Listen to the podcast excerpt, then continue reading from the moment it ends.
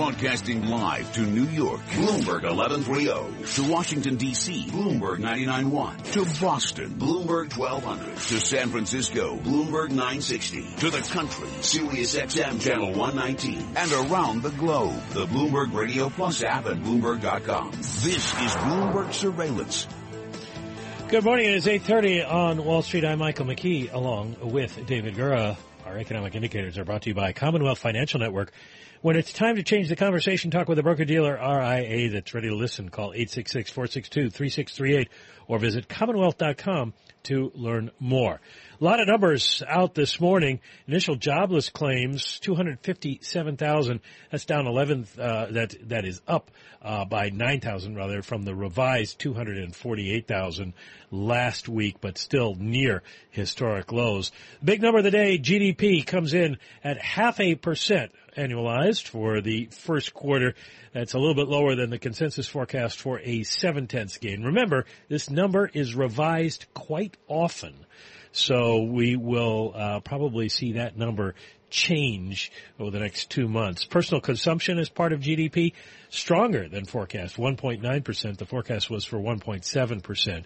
Looking at prices, the quarterly PCE GDP number up by 0.7%, which puts a year-over-year, quarter-on-quarter number at 2.1%. So a move up in a significant move up in inflation, but that's on a quarterly basis. Tomorrow we get the month-over-month numbers that the Fed will be looking for. David. Yes, I want to bring in Nariman Behravesh. He is the chief economist at IHS, joining us from outside Boston, Massachusetts. And Nariman, let me ask you about that personal consumption number first. As Mike said, a bit stronger than expected. What do you read into that?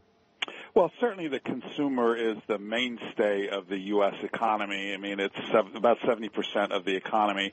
So the good news is consumers are still spending, perhaps not at quite the rate they were last year, which was around 3%, but they're still spending. I think they pulled back just a tad. Not terribly worried about that. The real drags are still inventories. We're in the middle of an inventory correction. And, of course, the continued declines in especially energy sector capital spending. And of course, because of the strong dollar, the net exports. But 75% of the economy, that's consumer spending and housing, are pretty solid. So in that sense, I think the 0.5 understates or overstates, should we say, the weakness of the economy. We're on still pretty solid ground. Yeah, when you look at the numbers, inventories fall to 60.9 from 78.3. You can see the effect there. Net exports, not a big deal, 566.6 billion. It was 551.9. You can see the rate of change from previous quarters has slowed down some, I guess, as the dollar starts to get weaker.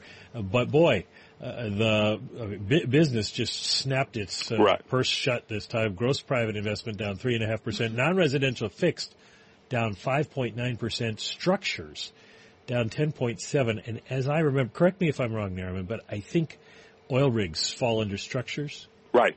And that's exactly right. That's a huge part of this story, is that that's where the real drag is still, I would say, through the first quarter coming from. Remember, there was a huge plunge in oil prices in the first quarter, and that rig count that you were referring to dropped further, which is a indication of the continued plunge in capital spending in the energy sector. It's been huge. I mean, it's like at 30% of what it was 2 years ago. So it's like a 70% drop in capital spending. That's really the biggest drag right now in the U.S. economy. How big a drag is what's going on globally? Again, you look at the U.S. economy; it seems like it's showing many signs of strength here. To what degree is what's going on globally affecting this number? It is, of course, having an effect. There's no question about it. But, again, you have to put it in context. Exports are about 13% of GDP compared with, say, the 70% that's consumer spending. So there's an effect, of course. Weak growth overseas, strong dollar, hurting us. But it's not a recovery killer, I guess is the way to say it. Well, if you leave out exports and leave out the effects of inventories as well, you get real final sales of 0.9%. That's the worst performance in a year. That's lower than the fourth quarter, which was 1.1%. But again, I suppose that could be revised. Yeah, a lot of that, and again, a lot of that is because of this energy sector sort of capital spending collapse that we were just talking about. But I have to say these numbers are a little on the weak side. The big surprise, perhaps, or the concern, not a concern, is you have consumer spending at 1.9, whereas, you know, in the second and third quarters, let's say, of last year, it was well over 3%. So consumers seem to be pulling back a little bit. I don't know how long that continues because there's still a lot of tailwinds and a lot of things helping consumers. You know, job growth, good. Interest rates low. Gasoline prices still low, even though they've come up quite a bit. Consumer finance is in strong shape. So I suspect we'll go back to that sort of 2.5 to 3% range on consumer spending, which will help the economy, obviously. How about government spending here? Federal non-defense spending up a 1.5% pace. We saw defense spending down. Spending at the state and local level up, though, 2.9%. Right. A lot of the federal government. I mean, it's a little bit of a surprise here because perhaps if there is a surprise, it's on that side. Is that they removed the so-called sequester, if you remember, these caps on spending. So we had thought, and as others did, the Congressional Budget Office and so forth, that there'd be a bit of a spurt in spending in the first quarter. It hasn't happened. It has a little bit maybe on the non-defense side, but certainly defense is still a drag. The federal spending, I would say, is probably one of the bigger surprises in the number today. Well, you wonder if maybe, and this is just speculation, you know, so much of the wars in Iraq and Afghanistan were funded not as part of the general budget, but as supplementaries. And so maybe it was difficult to account for the winding down of that. Defense spending down 3.6% in the first quarter. Of course, we'll continue our conversation with Nariman Behravesh. We'll not. We thank Nariman for joining us. We'll continue our conversation with you in just a moment. The listeners here on Bloomberg Surveillance, we're going to go back and take a look at the Bank of Japan decision, or lack thereof. John Vale of Nikko is going to join us in just a moment here on Bloomberg Surveillance.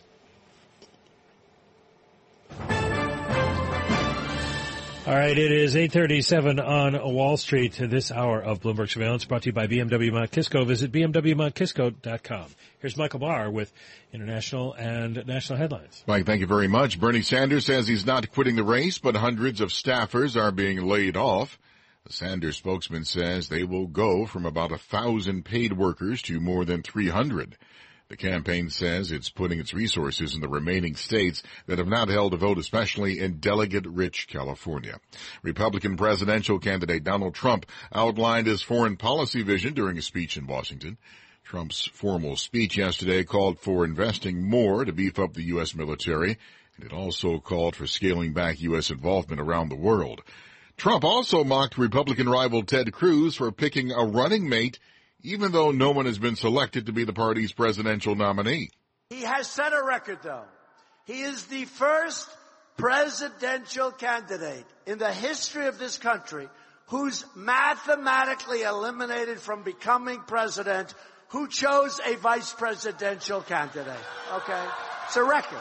Yesterday, Cruz picked former Hewlett-Packard CEO and former presidential candidate Carly Fiorina to be vice president.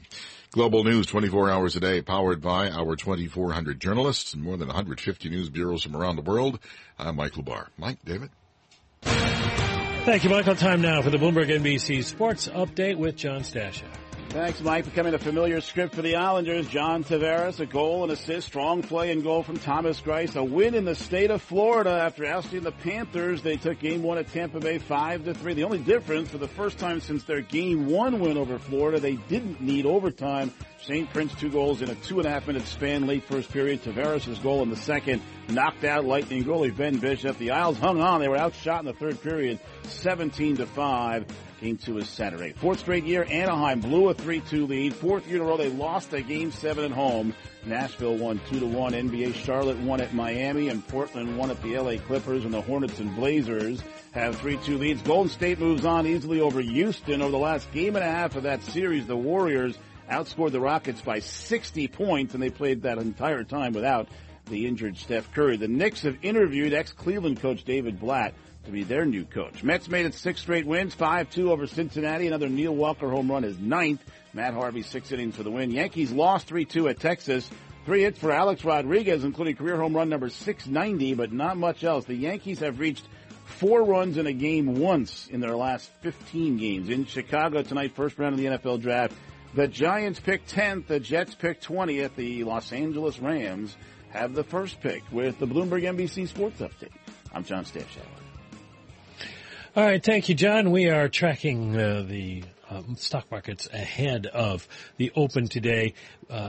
We are not seeing a lot of progress. It's a down day around the world. Started in Tokyo with the Nikkei off by 3.6% as the Bank of Japan decided not to do anything, did not add additional stimulus. That has Europe down. The stock 600 off by almost 4 points right now, 1%. And U.S. futures are lower. The S&P E-minis off by 15. The Dow E-minis off by 144. We will check in with John Vale of Nikko Securities and find out how the whole idea of not adding stimulus is going over in Japan.